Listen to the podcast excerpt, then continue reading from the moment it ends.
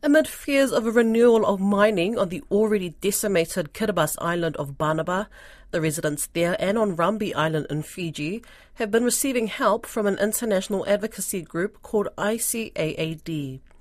The mining plans are now in abeyance after an outcry over Banabans being shut out of the decision making, and ICAAD wants the world to be aware of their plight. Don Wiseman spoke with ICAAD's Erin Thomas. So, we are an international human rights advocacy center. And despite our very impressive sounding name, we are a small but mighty team of five. and most of our work is in the Pacific just by the nature of our relationships. So, we've been working in the region for about a decade now, and we work in areas of advocacy, data and research, as well as artivism and capacity building, looking to amplify the great work that grassroots advocates and civil society are doing on the ground. All right. Recently, you've done work in Banaba, the Kiribati island that was pretty much decimated by phosphate mining 50, 60, 70 years ago. How did you become involved in Banaba? Yeah, that's a great question. Well, we've actually been working with the Rambi Island Community Hub. And for context, Rambi Island is in Fiji and operates as a semi autonomous jurisdiction where Banabans were relocated to in 1945 due to the destruction caused by the British Phosphate Commission and almost a century of phosphate mining. So we started working with the Rambi Island Community Hub in the way that we always begin partnerships by chance and obvious alignment, uh, it became clear that that history of displacement of the Banabans and dispossession to the neglect of human rights is a critical space for advocacy on Rambi, as well as providing important lessons to the world as we think about climate displacement, which is how we connected on our bigger project around the right to life with dignity, which is focused on expanding legal protections for those displaced by the climate crisis. So our goal is as an advocacy center is to help make sure their story, which is so often forgotten, um, is heard by decision makers in the region and that their demands which are so often relegated, are met with action. The issues that have become very apparent on Banaba in recent times have been to do with water or the lack of it, and the seemingly, as far as the Banabans are concerned, the, the somewhat blasé response of the Kiribati government and the governments of the countries that benefited from the mining. I think there has been some response from New Zealand and Australia, but it was perhaps belated. And as far as Rambi Island goes, this odd situation where the Rambi Council of Elders was disbanded and replaced by a government appointed administrator. All quite odd developments and certainly not to the liking of the people on in either place. What have you suggested? Yeah, well, I mean, the whole situation points to a community that's really fallen between the cracks of jurisdictions, with no one really wanting to take responsibility, whether it's the Fiji government, the Kiribati government, or the colonial powers who mined Banaba itself, right? The UK, Australia, and New Zealand. So we actually worked with the Rambi Island Community Hub and a local working group to develop a policy brief which is the culmination of locally led community dialogue sessions and collaborative research with our ICAAD team and our pro bono law firm partner, Clifford Chance, looking at some of these issues that emerge when you fall between the cracks, essentially. So when it comes to reparations for the destruction from mining, you run into the issue of states being the only eligible entity in many court systems to bring claims against countries right, including the countries responsible for mining and displacement, that would require Fiji or Kiribati to bring action on behalf of the Banabans. But what we've seen with recent developments, including this mining agreement that was signed very undemocratically and illegally, given the obligations of the Fiji government to provide for Banaban governance, is that falling between the cracks is more the norm um, and sort of represents this continued pattern of colonialism that Banabans are experiencing on Rambi and around the world. So there's been a call to review the Banaban Settlement Act, which is the Fijian legislation allowing for governance of Banaban affairs by Banabans living on Rambi, which also obviously impacts Banaba itself and Banabans living overseas.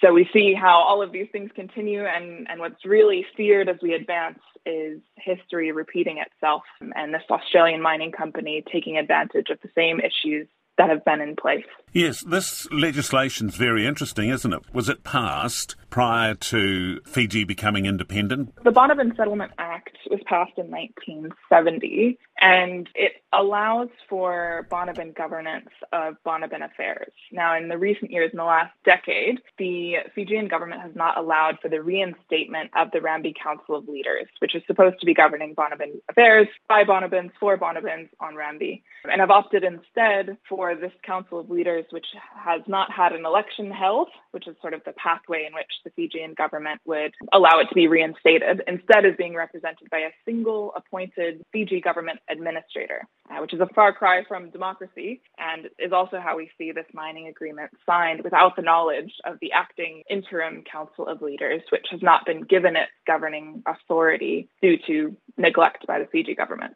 Now, they're meant to, according to the legislation, to have dual citizenship, uh, if they want, I suppose. But this applies in some cases and not in others. What's going on there? Yeah, that's a great question and one that has emerged in a lot of the community dialogue sessions. We're actually working with our law firm partner, Clifford Chance, at the moment to develop a citizenship handbook to really clarify these pathways for Banabans living on Rambi, but also overseas as well. So Banabans have citizenship rights to both Kiribati and Fiji and can hold dual citizenship. However, in practice, these rights are difficult to secure and are poorly upheld by the governments involved. So really clarifying those issues has been a whole process in terms of building out a handbook. Um, but hopefully, in the next few months, we'll be able to iron out some of those pathways um, that Banabans can take at the moment, but also some clear pathways for legislative change to make that access improved, right? Citizenship means access to education, services, and of course, family. And for those living not on Banaba, it means access to their ancestral lands as well, which is why it's a critical issue for Banabans around the world. Yes, I was talking with an elder from uh, Rambi who was saying that the Banabans want to be able to rehabilitate the island and they want international help to do that. Is it feasible to rehabilitate it? There have been a lot of discussions um, about that being possible. And certainly it's an obligation of those who mined 90% of the island's surface to pursue that avenue as opposed to further mining. I think there have been conversations about this, but because the government has been prioritizing profits over people, um, and it would be a costly endeavor, although certainly with many potential benefits, including ecotourism and sustainable economic development on Banaba, there's been a lack of interest in that direction. So the calls that we're hearing from the Rambi Island Community Hub and other advocates is to focus attention on rehabilitation, which has been the call for decades now, and is also what was promised by the British Phosphate Commission in the early 1900s. When we hear Centrex, this Australian mining company, promising potential rehabilitation, it just echoes that empty promise because to date, no land has been rehabilitated. And we saw the UK fight tooth and nail in court to take no responsibility for the destruction caused. As far as the Kiribati government goes, what do you think it should be doing with regard to Banaba? Yeah, well, since Banaba falls within the boundaries and jurisdiction of Kiribati, the calls that are being made, um, and we've sort of uh, helped the Rambi community partners with this petition and to develop these demands. The key demand is around basic needs and access to basic water and food supplies. Um, as you mentioned in your conversation with elders, um, it's very hard to, to do advocacy. It's very hard to do governance. Um, it's very hard to make these big calls if you don't have access to food and water. So ensuring that shipping lines are coming through in order so people have their basic needs met, that's the top ask of Kiribati. And also seeing how Banabans really fall through the cracks, ensuring that there's a stronghold in Rambi of Banabans wanting to protect Banaba is actually really important, even though it's not taking place on Banaba itself. And having those two go hand in hand are actually really key demands there. And when we think about basic needs, mining actually destroyed the freshwater lens on Banaba. So all of these things are really interconnected. And it's on the Kiribati government, the Fiji government, and all the colonial authorities as a part of the British Phosphate Commission to meet the needs of Banabans.